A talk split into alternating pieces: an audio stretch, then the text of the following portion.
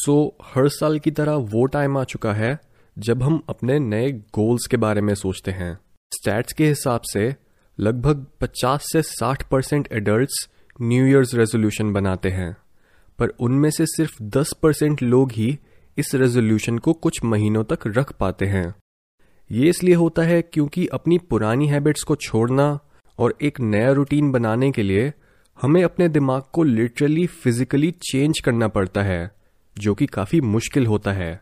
Psychologist Jeremy Dean ने अपनी book making habits breaking habits में बताया है कि ऑन एवरेज हमें लगभग दो महीने लगते हैं जिससे पहले एक नई हैबिट ऑटोमेटिक बन सके। यानी हमें अपने गोल्स कुछ इस तरीके से सेट करने हैं जिसकी मदद से हम एटलीस्ट साठ दिनों तक इस पटरी से ना उतरें।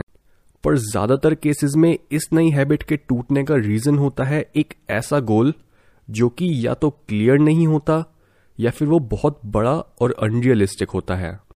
इसका मतलब एक इफ़ेक्टिव न्यू ईयर्स रेजोल्यूशन बनाने का सबसे पहला स्टेप है अपने गोल या ड्रीम के बारे में सोचना कि आप 2021 में अपनी लाइफ में कौन से बदलाव चाहते हो।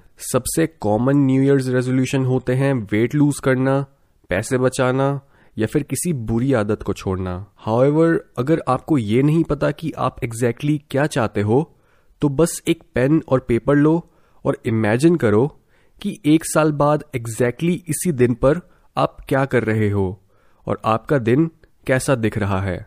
फॉर एग्ज़ाम्पल अगर आप अपने आप को फिट और हेल्दी इंसान की तरह देख रहे हो तो अपना रेजोल्यूशन अपनी हेल्थ के अराउंड बनाओ।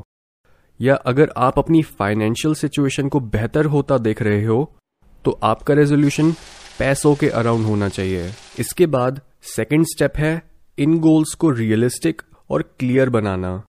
यानी अगर आपको साल के एंड तक एक बेटर बॉडी चाहिए तो आपको एग्जैक्टली exactly कितना वेट लूज करना होगा और उसके बाद कितनी मसल गेन करनी होगी। क्लैरिटी सबसे ज़्यादा ज़रूरी है। अगर आपको लगता है कि आपको 25 से 26 किलो वेट लूज करना है तो इस नंबर को डिवाइड कर दो हर हफ़्ते के हिसाब से। ऐसा करने पर यह गोल काफ़ी छोटा और आसान बन जाएगा। जहाँ आपको लग रहा था कि 25 किलो लूज करना तो इम्पॉसिबल होगा, वहीं हर हफ़्ते सिर्फ़ आधा किलो वेट लूज करना काफ़ी आसान साउंड करता है। और आपको श्योरली पता है कि आप ये कर सकते हो। इस तरह से चाहे आपका रेजोल्यूशन कुछ भी हो, आप उसे छोटे गोल्स में डिवाइड करके उन्हें कम डरावना बना सकते हो, जिससे पावर आपके हाथ में आ जाएगी। थर्डली आपको अपने आप को ऐसी पोजीशन में रखना है, जहाँ पर आप इजिली इन गोल्स को अचीव कर सको, और आपके रास्ते में कम से कम मुश्किलें आए। इस पॉइंट पर आपने अपने लिए एक स्केड्यूल और रूटीन डिज़ाइन करना है। पिछले एग्ज़ाम्पल को कंटिन्यू करते हुए, एक अच्छी बॉडी हासिल करने के लिए आपको अपनी मील्स पहले से तैयार करके रखनी है। और अगर आप सुबह के टाइम जिम जाना चाहते हो तो अपने जिम के कपड़े एक रात पहले ही तैयार कर लो। याद रखो कि फ्यूचर प्रेजेंट में बनता है। तो जो काम आप आज करोगे, वो आपको कल मदद करेगा।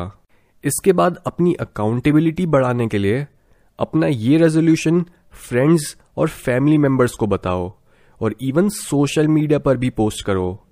ऐसा करने पर टाइम टू टाइम बाकी लोग आपको याद दिलाते रहेंगे कि आपने इस साल के शुरू में एक कमिटमेंट करी थी। और just because as a human हमारे लिए ये पक्का करना बहुत ज़रूरी है कि लोग हमारे बारे में बुरा ना बोलें।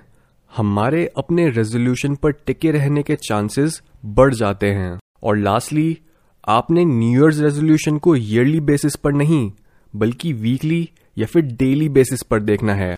यानी अपने गोल्स तक पहुँचने के लिए आपने हर दिन न्यू डेज़ रेजोल्यूशन के बारे में सोचना है, जो इवेंचुअली आपके न्यू ईयर्स रेजोल्यूशन को पूरा करेगा। यानी आपने हर रोज उठने के बाद और सोने से पहले उस पर्टिकुलर दिन के गोल्स के बारे में लिखना है।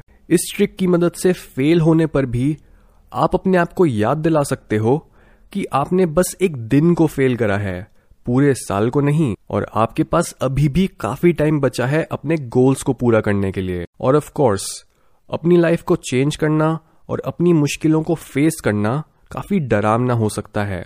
स्पेशली अगर आपने पहले भी न्यू ईयर्स रेजोल्यूशन बनाने की कोशिश करी है और आप उसमें फेल होते आ रहे हो, पर यह सिर्फ़ आपकी पास्ट परफॉर्मेंस है। जो चीज़ आपके फ्यूचर को बेहतर बनाती है, वो है आपका प्रेजेंट और शायद पहले आपने अपने गोल्स अनरियलिस्टिक रखे हों, या फिर आपने काफ़ी सारी चीज़ों को एक साथ अचीव करने की कोशिश करी हो।